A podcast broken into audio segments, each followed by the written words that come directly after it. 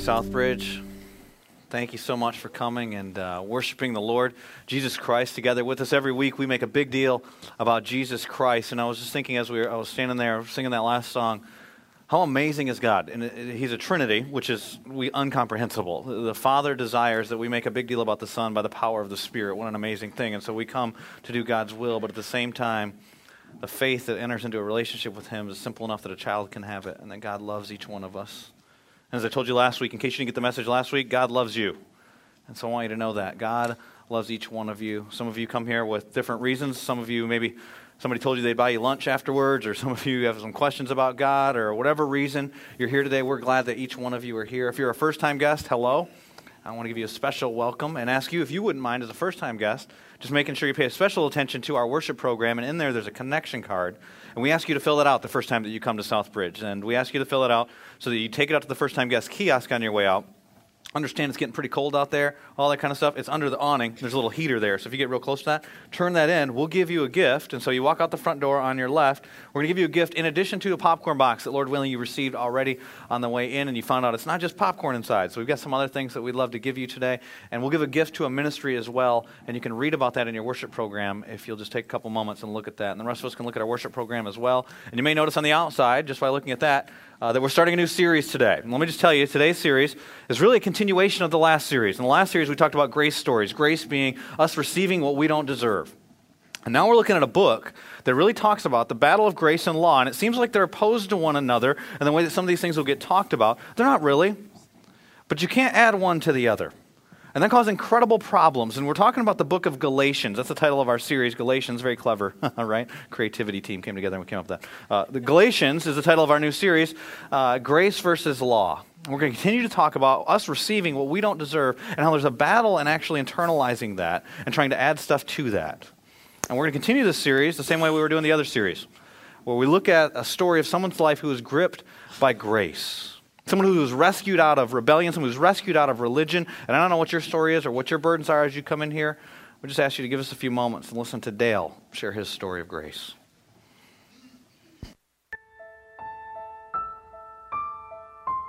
I come from a large family. I have seven brothers and eight sisters. My father was a pastor in a church in, in Pennsylvania. We were not allowed to go to the doctors. Uh, no TV, no radio, uh, and one thing that always bothered me as a child is if we were playing outside and our neighbor kids came and start playing with us, we would be called inside because they didn't go to our church. To me, it was it's like how would you ever how are we ever supposed to have anybody come to our church? With the part of not being able to go to the doctors and stuff, I was, I guess I was about 13 or 14 years old, where I was playing football in a schoolyard, and I went to catch a football, and a kid whipped his school bag out underneath my feet. So I fell face first on the concrete and uh, broke my teeth off, even with the gums across the front of my mouth. And um, we were allowed to go to a dentist, but we were not allowed to take any painkillers. If you went to the doctors and you took, like, if I took a painkiller, I wasn't putting my trust in God, I was putting my trust in man. So after I saved up enough money to be able to pay for it myself, I went and had the teeth fixed, but I had them had to get them pulled, but I, I wasn't allowed to take because I figured if I took Novocaine, I was I was going to hell for that. I got baptized only because I thought again if I wasn't baptized and I was God came that day, I was going to hell. And that's the only reason why I got baptized. I mean, I was asked, "Do you believe in the Lord Jesus Christ with all your heart?" And I said, "I do." And I don't I don't I didn't know what I was doing. I didn't, I didn't, I didn't know Jesus. I went from being baptized to walking away from God. You know, just completely going the opposite direction. To where after that, I got married. I went through a divorce, which was a tough time in my life. Um, and I went, I went, started in a path of just one thing after the other with alcohol, sleeping with prostitutes, and you name it, I was doing it. And I thought that I would never be forgiven for that. I had a reading disability the, my whole life. I mean, since I've been a kid. And that's something that pretty much I held from, from everyone because it was just something you don't tell people. I remember just, I wanted to read like a normal person. So I remember sitting and thinking, well, you know what? I'll, every Sunday morning, I'll go to Panera Bread, pick up a newspaper, and just try to improve in my reading, you know? So that's what I did. And then um, one day I was reading through the newspaper and I came across this article about Southbridge. So I, I went home and I couldn't, all week I just thought about that. And I just kept getting this strong desire to check it out. And the next Sunday morning I came in and then week after week, eh, you know, hearing God's word through Scott and Jason, my life just started to change. So one night I picked up the Bible and started to read. And that night I struggled through it, but I kept picking it back up. And in a very short period of time, God took that away, giving my reading disability. I mean, healing me of that. And in a short period of time, I read that Bible from cover to cover. And uh, I never, never read a book my whole life. I just wanted to know anything about Jesus. I wanted to pick it up and, you know, read it. There's two sermons that actually Scott preached that always stuck in my head was the one that he said that if I gave my life to Jesus, that he would turn my life upside down. And eventually I did do that. And then there was another sermon that Scott preached was about repentance. And that was one that really stuck with me too because years ago all I did was I asked God to forgive me and then I would continue in my sin and he was saying how you're supposed to turn away from your sin. And that was one of the biggest things that I that really helped me. That when God would expose the sin in my life, I turned away from it. And with his help, I mean, he was the one that, that helped me turn away from it. Not nothing that I did. Because I could have never the change that has happened in my life, I could never do on my own. I mean, he's he has turned my life upside down. And all the things I've done that he I didn't realize that he still was reaching out to me. And also used the Bible to, to heal me of, of my reading disability. And the only other thing I could say is if Southbridge says they're for life change, I think I can be a good example that God is changing people's lives at Southbridge.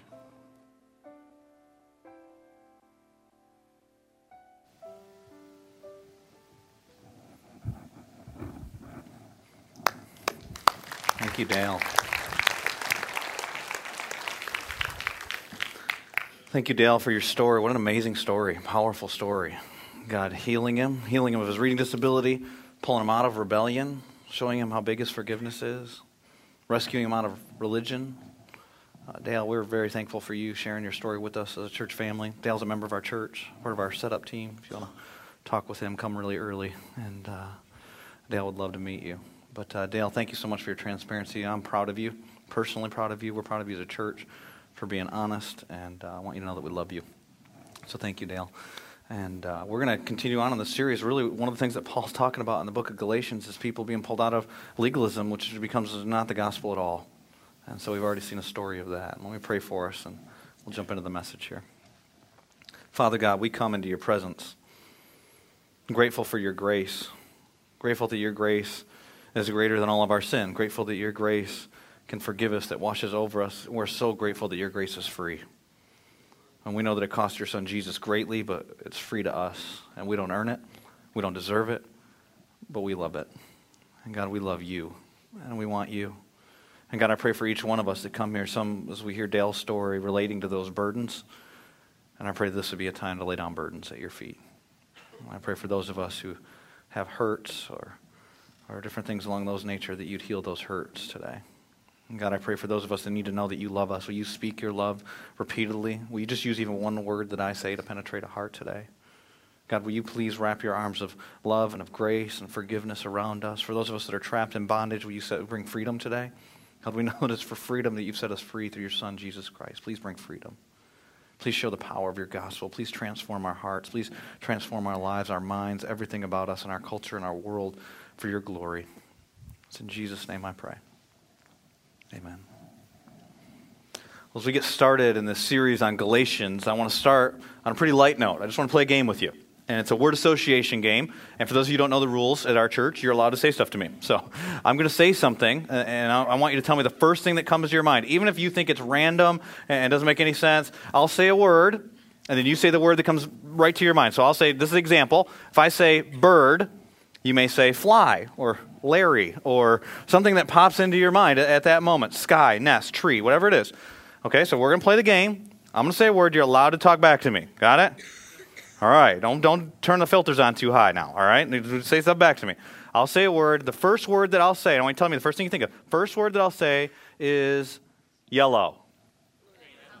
Blue, somebody and green, and big bird. I don't know. I heard different things out there. You got different thoughts coming to your mind. All right, the second word, tell me the first thing that comes to your mind when I say this word school bus, class, all right, certain schools, I'm sure. All right, third word I'll say. Tell me the first thing that comes to your mind when I say the word power.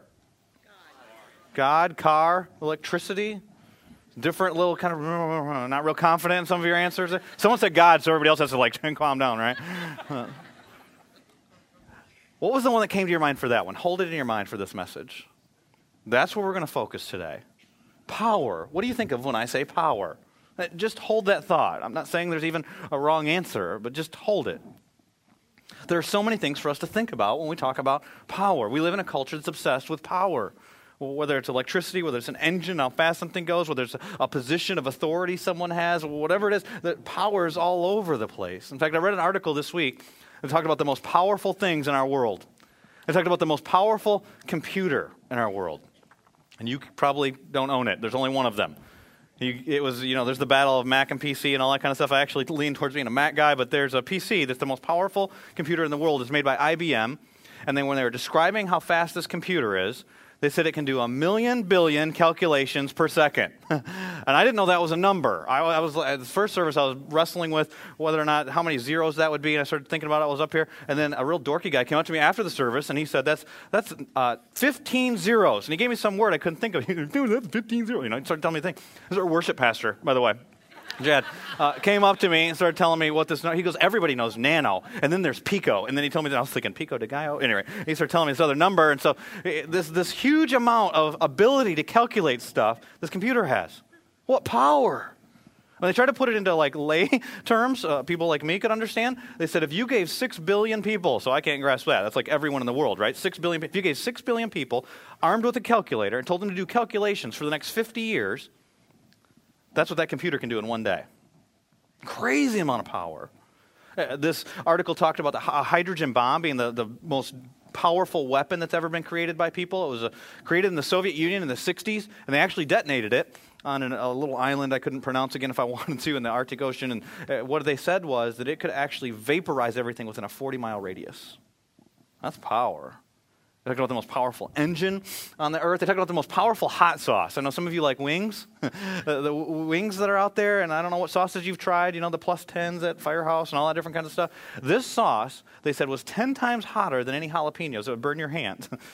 what do you think that does to the inside of your body, just as you think about these things? But anyway, the hottest sauce, that's power. They talked about the most powerful poison. Some of you, you might know what Botox is. If so, don't raise your hand. Uh, but the Botox, uh, the people that are laughing, they know. Uh, Botox is a, a beauty treatment that's real popular in Hollywood. And my understanding is they do an injection in your face and you look different afterwards, better, or you look better. It takes away the wrinkles apparently afterwards. In the Botox, some people might not realize this, there's a bacteria. They say a gram of it could kill a million people. And we shoot it in our face, which is kind of a commentary on our society. But at any rate, it's powerful. You think about all the powerful stuff that's out there powerful positions, whether it's a company CEO or a president or a dictator. You think about parents. Have you thought about parents when you think about powerful people? Think about how powerful a parent is. In your life, there was a time when if you didn't have your parent, you would have died. You, needed food, you needed water, and you're so dependent on them. And they shape our personality in so many different ways. Parents have power. Now, as a parent, sometimes I question whether I have any power, like when we have vegetables for dinner and can't get them to eat them. But uh, there's times when it dawns on me how much power I have as a parent. This week, it was Thursday, I was strolling through the house, and my daughter was, my oldest daughter, Ella, was at the table. She was drawing a picture. And I just said some passing words. I said, Ella, you're such a sweet girl. And she stopped and said back to me, Dad, I love when you talk to me that way. I realized at that moment the power of words, the power of my position as a father. Think about words have power, don't they? Computers, there's power in those. There's power in engines, there's power in weapons, there's power in sauces, there's power in positions, there's power in all kinds of things. There's power in the internet. Think about social media, how much power there is in Facebook and in Twitter, and there's things you've never even heard of until the name comes out on, you know, I don't know if you're a basketball fan, but Jeremy Lin. Who knew who that guy was until a couple weeks ago? It comes out that there's power in that stuff. There's all kinds of things that could have come to your mind when I asked you to think of the first thing that came to your mind when I said power. So, what was it? Did any of you think of this word? Gospel? And if not, why not? And maybe it's because I distracted you with the yellow and school and such complex concepts. I understand you kind of get off on all that stuff, or, or maybe it's because to us, gospel is not power. Maybe the gospel we've done something to it, or something's happened, or maybe it's just part of our past. It's lost its power. It's is interesting when you consider we just saw a story of a guy whose life was radically transformed by the power of the gospel of grace. We go to church where we say our mission is to connect people to Jesus Christ so their lives will be changed. That's something we can't do. The Holy Spirit has to do a work in someone's heart and the life. What power that is. The Apostle Paul says in Romans chapter 1 and verse 16, For I'm not ashamed of the gospel because it is the power of God unto salvation or for the salvation of all who believe. It's power. So why doesn't it come up as the first thing that pops into our mind? Or the third? Or the fifth? Or the eighth? Or the tenth. Why, why doesn't gospel come to our mind when we think of power? Is it because the gospel's lost its power? Has the gospel, have we done something to the gospel and it's lost its power in our culture? Have we done something to the gospel and the gospel has lost its power in our churches? Have we done something to the gospel and it's actually lost its power in our own lives? Today we're going to talk about gospel powerful or powerless? And we're going to begin in Galatians chapter 1. If you have a Bible, I invite you to turn with me to Galatians chapter 1. If you don't have a Bible, we've got a bunch over by the offering box over there. You just grab it, they're free. We'd love for you to be able to see what's happening here, but we're starting in verse 1. Let me tell you the context for Galatians. We oftentimes call it the book of Galatians. It's actually a letter. And it's a letter that was written by a guy named Paul. We met Paul in our last series in Grace Stories when we were in Acts chapter 9, only his name was Saul. And he was a guy who wanted Christians to be killed. And his life was so radically transformed by the power of the gospel that now he wants everyone to become a Christian. And Paul, who was formerly Saul, now goes out and he becomes the most powerful missionary in human history, the most effective evangelist, the greatest church planter ever. And one of the places he goes is this region, this province called Galatia. And you can read about it in Acts chapter 13 and Acts chapter 14. And essentially, what happens in Acts 13 and 14, a bunch of bad stuff happens to Paul, but in the process, he preaches the good news of the gospel of Jesus Christ, the gospel of grace. And many people believe, and churches are started. And one of the churches that was started was this church in Galatia. But the problem is, they taint the gospel. And get this, real scandalous, with good works. And Paul gets ticked because he sees Satan at work. You see, the most dangerous time for some people when they come into the kingdom of God is when they first trust Jesus. We get people that trust Jesus Christ as their Savior at our church on a regular basis. I've recently been given two reports of people that trusted Jesus, and then the attack becomes so incredible. I remember my own story that some of the greatest temptation in my life coming right after trusting Jesus Christ. There's a spiritual battle for your soul, and you have an enemy who wants to steal from you and kill you and destroy you. And that's what's happening to these Galatian believers. They're new believers. But then some other people have come along. We'll call them Judaizers because they're trying to teach some Jewish customs on top of Christianity. They're adding to the gospel. And what they're adding is good works, things like circumcision, things like observing certain holidays and celebrating certain types of things that'll happen on the calendar. It'd be the equivalent of us saying, you know, feeding people and giving clean drinking water and doing nice things for folks. That's what's needed in order for God to be happy with you. And Paul says, no way. It's the gospel of grace. Look at it. He's pretty angry when he starts writing here in Galatians chapter 1. He's defending himself at the beginning, Paul, an apostle, because the people, these false teachers, the Judaizers, the ones that were teaching good deeds were necessary for salvation, they attacked not only Paul's message, but they attacked him as the messenger and said he wasn't an apostle because he wasn't one of the twelve. But he's referring to here his Damascus Road experience in Acts chapter 9. Says, Paul, an apostle sent not from men nor by man, but by Jesus Christ himself and, and God the Father. And that's a God who has incredible power, he says in verse 2, who, who raised him from the dead And he's speaking on behalf of not only God the Father and Jesus Christ, but all the brothers that were with him. See, when Paul went and planted these churches, he had people that were on his team. He wasn't all by himself. And all these people had heard the message of the gospel from various folks that were on his team. And he says, They all agree with me with what I'm about to say to you, Galatians. So the churches in Galatia, multiple churches that were started in Galatia. Grace and peace to you from our Lord, from our God and Father, and the Lord Jesus Christ. And here's the gospel who gave himself for our sins to rescue us from the present evil age, uh, according to the will, the desire of our God and Father to whom be glory forever and ever. Amen. And then at the point of the letter where he normally says to other churches how thankful he is for them, he says this I'm astonished that you're so quickly deserting the one who called you by the grace of Christ and are turning to a different gospel, verse 7, which is really no gospel at all. This isn't good news, this is bad news. Evidently, some people are throwing you into confusion and are trying to pervert the gospel of Christ. And then he gives some situations here. But even if we, that's Paul himself, those other brothers that were with him and trying to plant these churches and loving on these people. But even if we or an angel from heaven should preach a gospel other than the one that we preach to you, let him be eternally condemned, the worst punishment possible. And then he says it again, as we've already said. So now I say again, if anybody is currently, not just hypothetical, is preaching to you a gospel other than what you accepted, let him be eternally condemned. That's sent to hell. This is serious stuff. And this isn't gross immorality.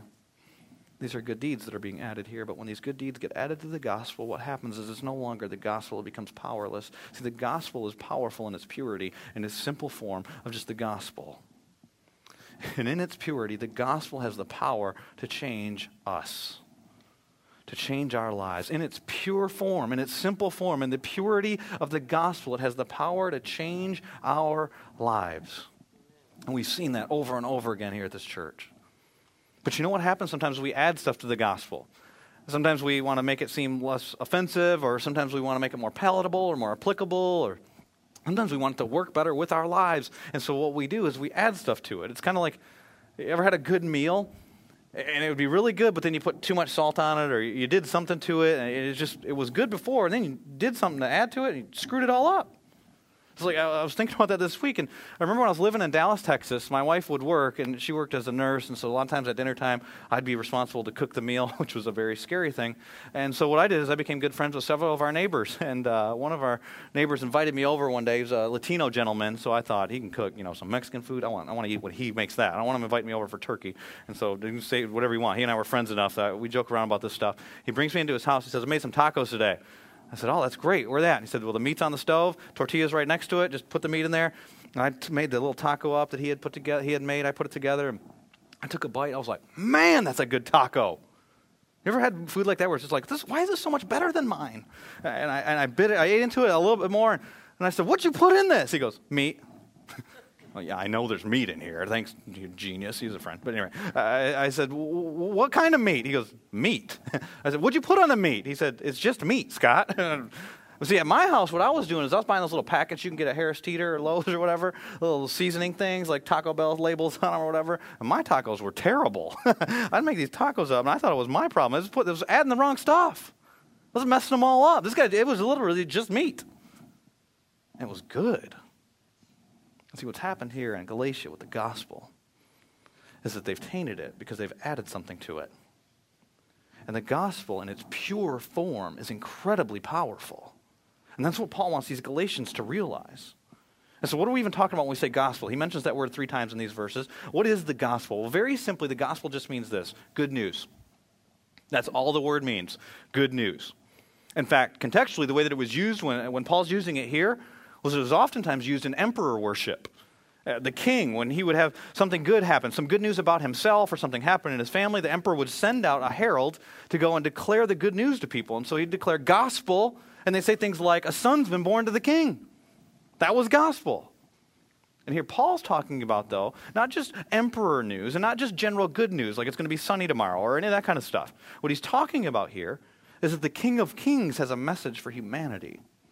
The Lord of Lords, his son has been born, like when the angel declares to the shepherds, For behold, fear not, I bring good news, gospel of great joy, which will be for all people.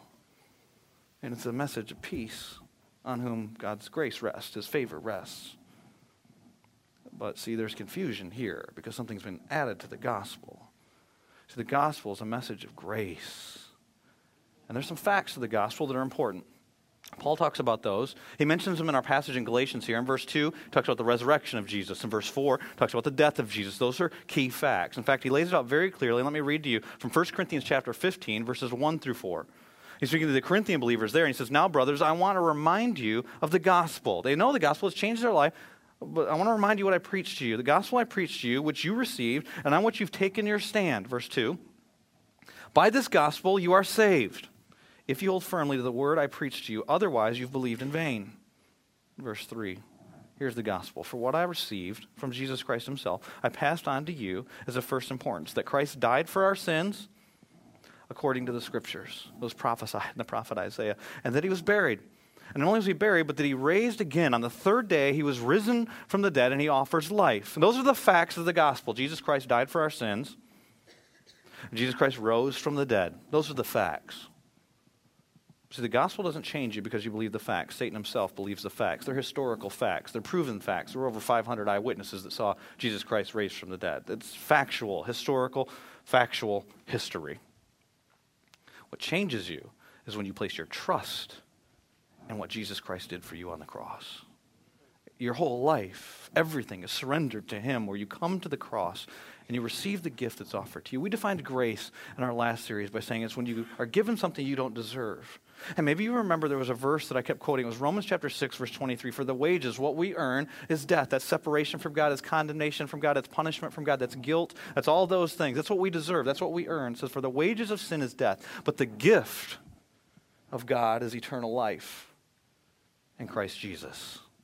And what God does is He offers us a gift of grace and we receive it by faith. And it's that faith is in Jesus Christ. See, Paul talks about that when he makes the gospel so abundantly clear that works aren't supposed to be a part of it. He says this in Ephesians chapter 2, verses 8 and 9 For it is by grace you've been saved through faith.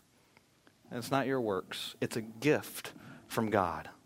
And the reason why it's not your works is because you can't add to the cross. Because when you add to the cross, you take away from the cross. When you add to the cross, you're saying what Jesus did wasn't sufficient. I must add some things to that. And that's what the Galatians were doing here. And that's what Paul's warning them about. He's saying, here's the gospel. It's by grace alone, through faith alone, in Jesus Christ alone. There's a simple definition for you. It's a gift that's given to you by grace alone, not because of anything you've done. You don't deserve it. You receive it through faith alone, not with any works.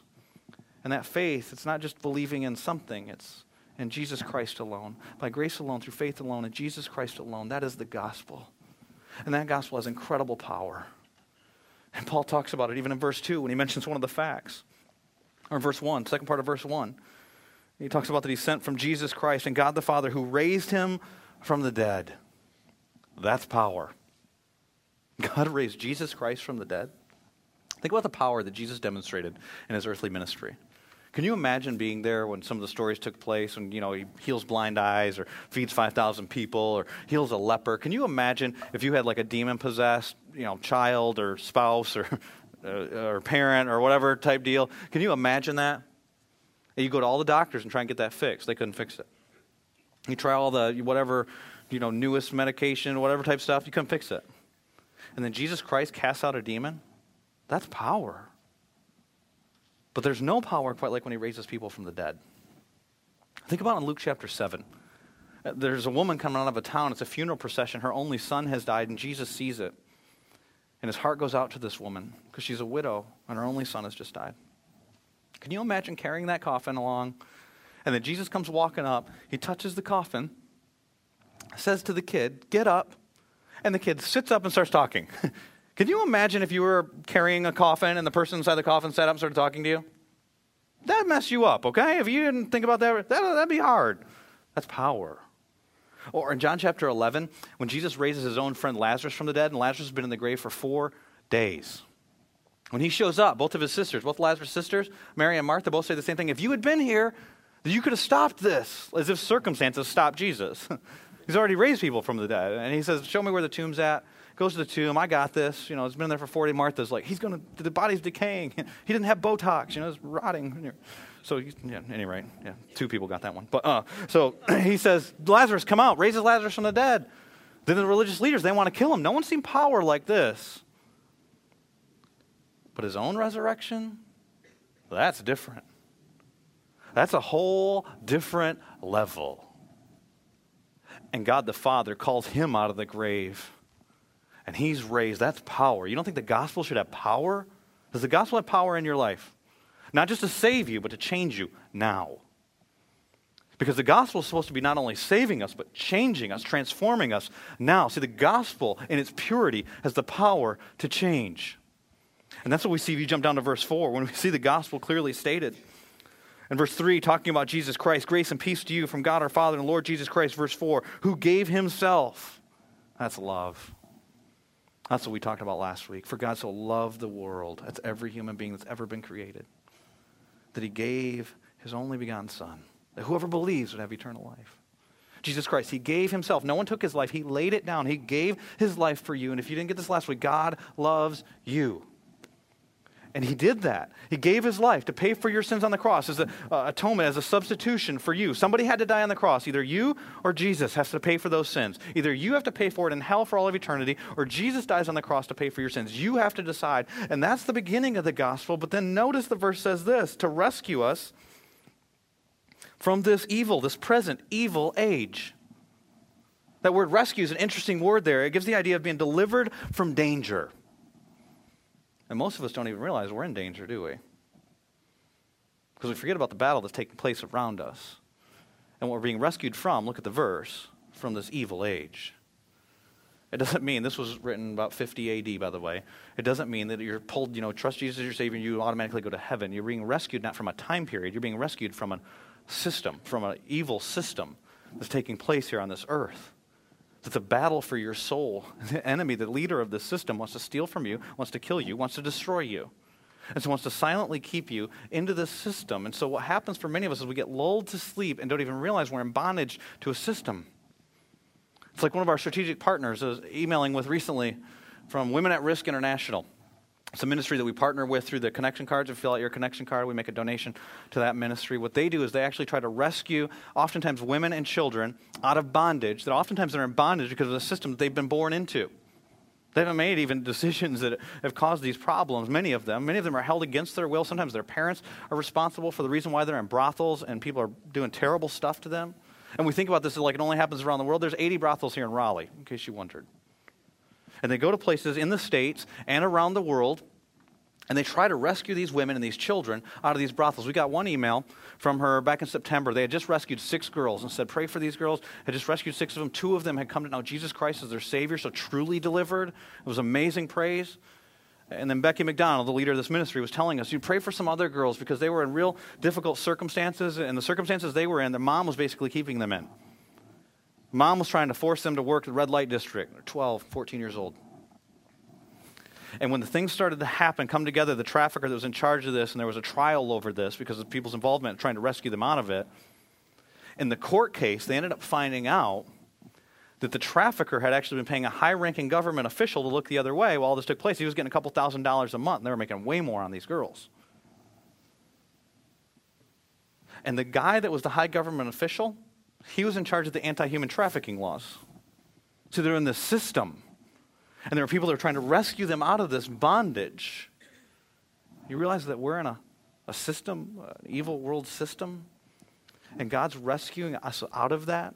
So we won't be conformed to this world, but we'll be transformed by the renewing of our minds. So we won't live according to this place, but we'll live as citizens of heaven that are aliens in this land, that we can be the light for God because we're rescued out of that and can live differently and still be in the same place. That's what God's doing with us. And think about it how we're in bondage. And, and, forget about bondage to drugs and alcohol and sex and money and all that stuff. I think we all agree that can be bondage. The debt's bondage and sexual sins can be bondage and alcohol, all that kind of stuff can be bondage. Forget all that. Just think about, in general, cultural pressures. Think about the pressure there is on women, guys. And women, maybe you could just affirm this to the people that are around you. Do you ever go through the supermarket and you see the pictures of women Uh, on the grocery store magazines that are all airbrushed up and you know they have, all the hairs are plucked and tummies are tucked and all that kind of stuff's all done? That's the expectation for women in our society. And they're supposed to be able to do everything too, you know, super mom and work a bunch and the kids are all well behaved and all that kind of stuff. That, that's the expectation. Have fun with that. And guys, do you know the expectations on you? You're supposed to be Mr. Everything. So you conquer the world at work and you come home, you better be emotionally totally engaged with your spouse and plan some good vacations and have a good retirement as well. And so you got to have enough money for security. And so climb those mountains at work, take care of everything here, and make sure everybody's needs are met. And sometimes you cry and sometimes you're supposed to be strong, but no one tells you when. So you're just supposed to be like, just know. have fun with that one. I'm not. That's our culture. Now, let me just throw on top of that say you go to church. And say you go to church and it's not really a community of grace, but instead you come and maybe like the gal that shared her testimony last week, you feel like if they really knew, I'm so unworthy of God's love. Maybe you got some stuff like all of us. And so you don't want people to know, so what do you do? You lie. You fake it. You just don't talk about it. You put on a mask. And guess who has you right where they want you? The father of lies. Who wants to steal from you? Who wants to kill you? Who wants to destroy you? Ever feel like you can't measure up? You'll never measure up? Let me tell you something, you won't. I was watching Kevin Costner give a eulogy speech, uh, eulogizing Whitney Houston yesterday. You've obviously probably seen stuff that happened with Whitney Houston. She died. He was talking about she wondered if she'd be good enough, if she was pretty enough, if people liked her. Are you kidding me? Like you're an American icon. Do people like you? So you never measure up. It doesn't matter what mountain you climb, guys. There's a higher one on the other side. You'll see it as soon as you get to the top of the one you're climbing right now. It doesn't matter, ladies, how perfect you think you get to become. It'll never be good enough. You'll never measure up. We all have stuff. And we start saying, you got to be good enough for God too? His standard is perfection. Be holy as I am holy. You can't. So you need someone else's perfection. It's Jesus Christ. That's the gospel. It gets imputed upon you, it gets put on you, and you become seen as Jesus Christ when you receive the gospel. But it doesn't just save you, it continues to change you as you continue to trust by faith alone and Christ alone. You continue to trust Him. It continues to change all of your life. And here's the good news every time you see someone come into contact with the true gospel, the gospel of grace, you see transformation. Think about it in the scriptures. Disciples. Pick the different disciples and their different backgrounds. Talked about a tax collector last week. Tax collector goes from being the most despised person to being the closest person with God's son. you talk about the business owners that leave their nets and they're fishing. They've got a business, they're striving for success and doing their thing. They end up becoming world changers by leaving those things and following Jesus Christ. Come into contact with his grace. Political zealots. Simon the Zealot, they're zealots. They're trying to overthrow a Roman government. Who cares about Rome 2,000 years later? But because of what they did following Jesus Christ, they've impacted our lives. So God transformed those men, transformed a guy like Saul in Acts chapter 9, becomes the greatest missionary ever. We're talking about his letter today. Transformed, you think about in Acts chapter 2. What about those folks? Remember the pressure that's under uh, Rome? 80 to 90% taxation in some cases, so you got to be able to keep up with the government. you got to provide for your family. You've got the pressures there. There's social pressures in the community. Keeping up with the Joneses has always been a thing. And you also have not only that, but you've got religious leaders that got way more rules than we could ever fathom. And you're never good enough for that, neither are the leaders. Put all that pressure on, and then somebody like Peter preaches a gospel of grace. Listen, you killed Jesus, but he still loves you. And he's going to use that to redeem you and rescue you out of that. And one day, 3,000 people come to Jesus in Acts 2. And then you see a transformed community because it's not just that they got their eternal destiny shored up. Now they're gathering around, they're talking about this gospel of grace on a regular basis. They're praying together and they actually believe the stuff that they're praying could happen. And they're not striving for their own goals, instead, they're caring for one another. Their community is transformed. Because it's no longer about this place. They've been rescued from an evil age, a system, and they can live according to a different system in the same place. And we see it still happening here. We see it at our church. We got a banner out in the lobby we brought up in front of the message last week of people that didn't just get saved by grace, but are being tr- changed by grace. Multiple ways, being changed by grace. You heard Dale's story today. Rescued out of religion, rescued from rebellion, now in a relationship with God, physically being healed, mentally being healed uh, of a reading disorder. So it's real tangible stuff here, too. And saved from his sin. Like, you can't even put something on that. He thought he was too bad. He's not too bad for God. Nobody's too bad for God. God loves the world. so he's transforming lives. Last Sunday, we had people trust Jesus Christ in our service. Amazing. One person raised their hand, one person checked a card. All of heaven rejoices over that, but it doesn't stop there. And you start to survey the church, and you see lives being changed all over the place, whether it's in the community groups, Celebrate Recovery. I got a report this week uh, of several people walking in new freedom, and they shared, those individual people said I could share their stories. One of them was a guy named Jim, not the leader of the ministry, but a guy named Jim that had been struggling with sexual sin for the last three years. And by struggling, I don't just mean that he had a sexual addiction. I mean, he was trying to come out of it. And some of you know exactly what I'm talking about. And for the last six months, he's been walking in freedom because he's now meeting with a community of grace. See, when you come into contact with the gospel of grace, it changes things. Because the pure gospel has the power to change our lives. And so the question is is your life being changed? Or have you done something to the gospel where it's lost its power? You see, when the gospel's polluted, it's powerless, it's impotent, it has no power. When the gospel becomes polluted, it becomes powerless. It's like if I were to say to you, and just imagine with me, you were dying of thirst, literally.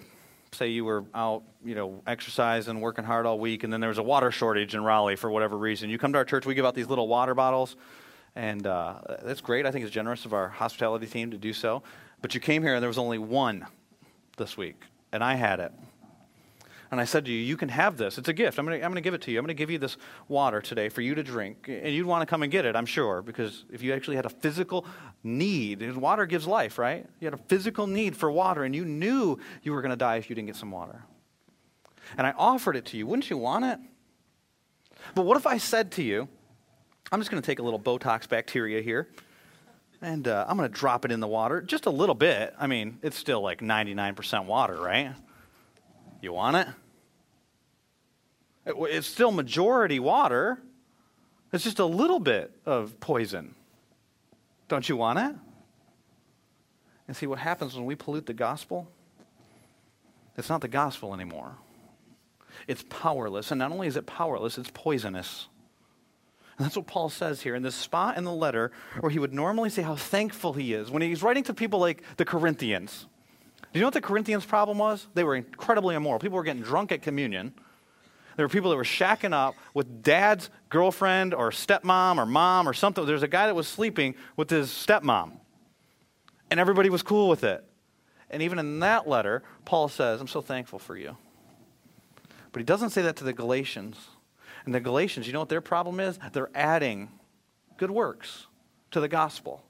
And so Paul says this in verse 6 I am astonished. I marvel at. I'm in wonder over the fact that you are so quickly, new believer, so quickly deserting not the gospel. Notice what the verse says. Just so quickly deserting the one who called you. It's not a belief system we're talking about here. This isn't whether or not you're Mormon or Jehovah's Witness or Christian. This is you're deserting the one who called you. You're turning your back on God when you tr- try to add stuff to the gospel.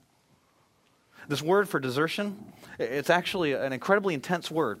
It's a military word. It's to give the idea of turning your back on your own. It's a traitor, a turncoat.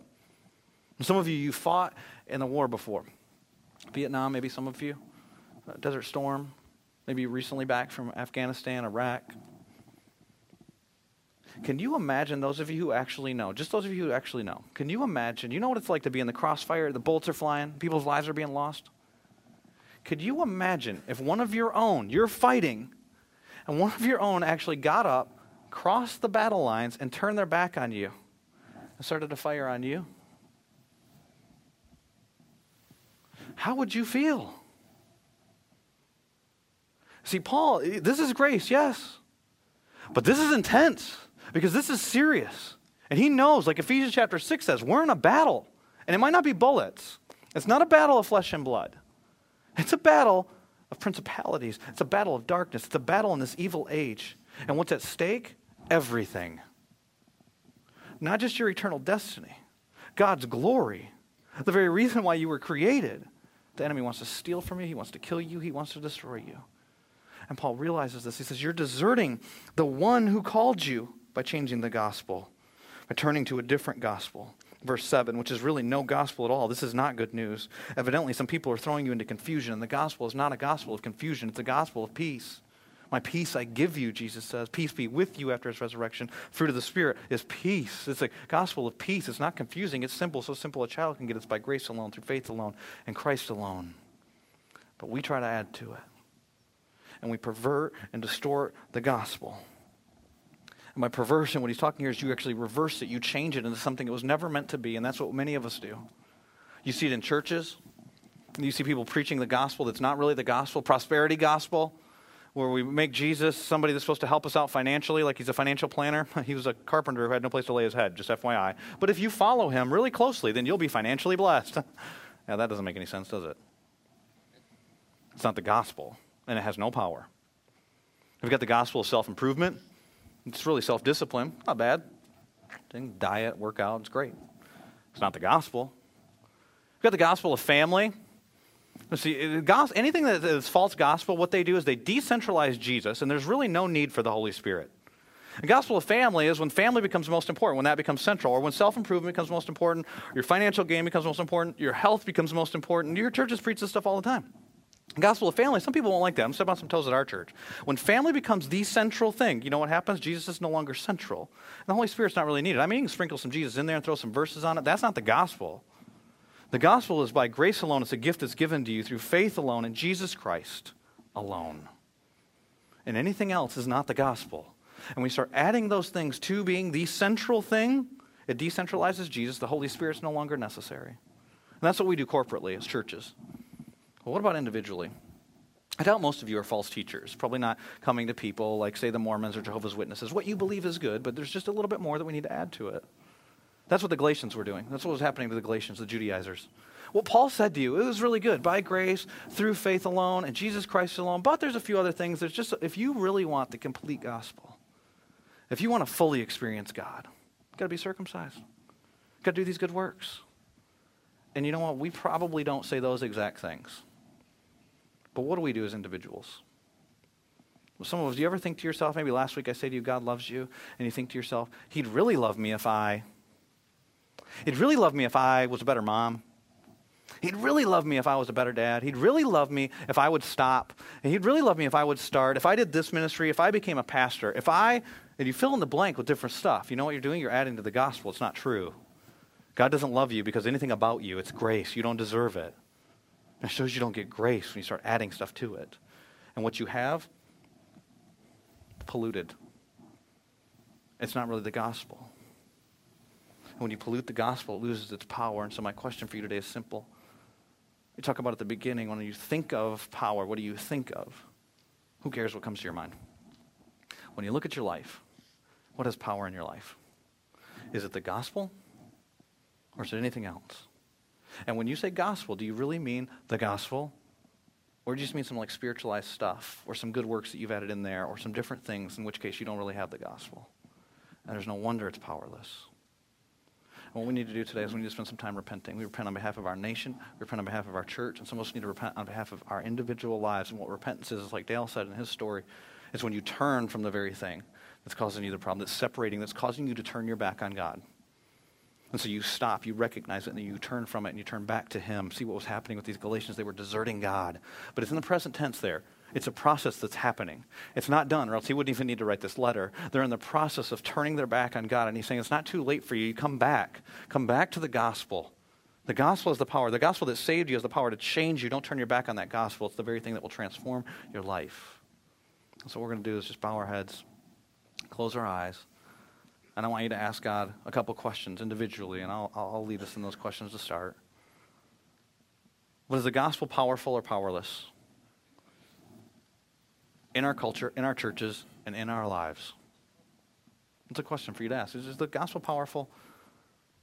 And I think in our country we're so confused we don't know what that means. But in our churches, in this church, and what about in your life? And if the answer is no, if the gospel's lost its power in your life, then there's a second question. And the second question is this why? And ask God to speak to you the answer. If the gospel's lost its power in your life, why? Is it because of sin? Maybe it's more like Corinth, and there's some sin that needs to be dealt with. Repent of that. Well, maybe it's more like Galatia, where what you've added is good stuff. I mean, it's not even bad things, but it's taking away from the gospel, and you've polluted the gospel. In which case, repent of that because it's causing you to turn your back on God and turn back to Him. Father God, we come before you in a, a humble spirit of repentance. God, will you turn us back to you? I'm just going to give you a few moments to talk to the Lord yourself. I'll come back and conclude our time of repentance.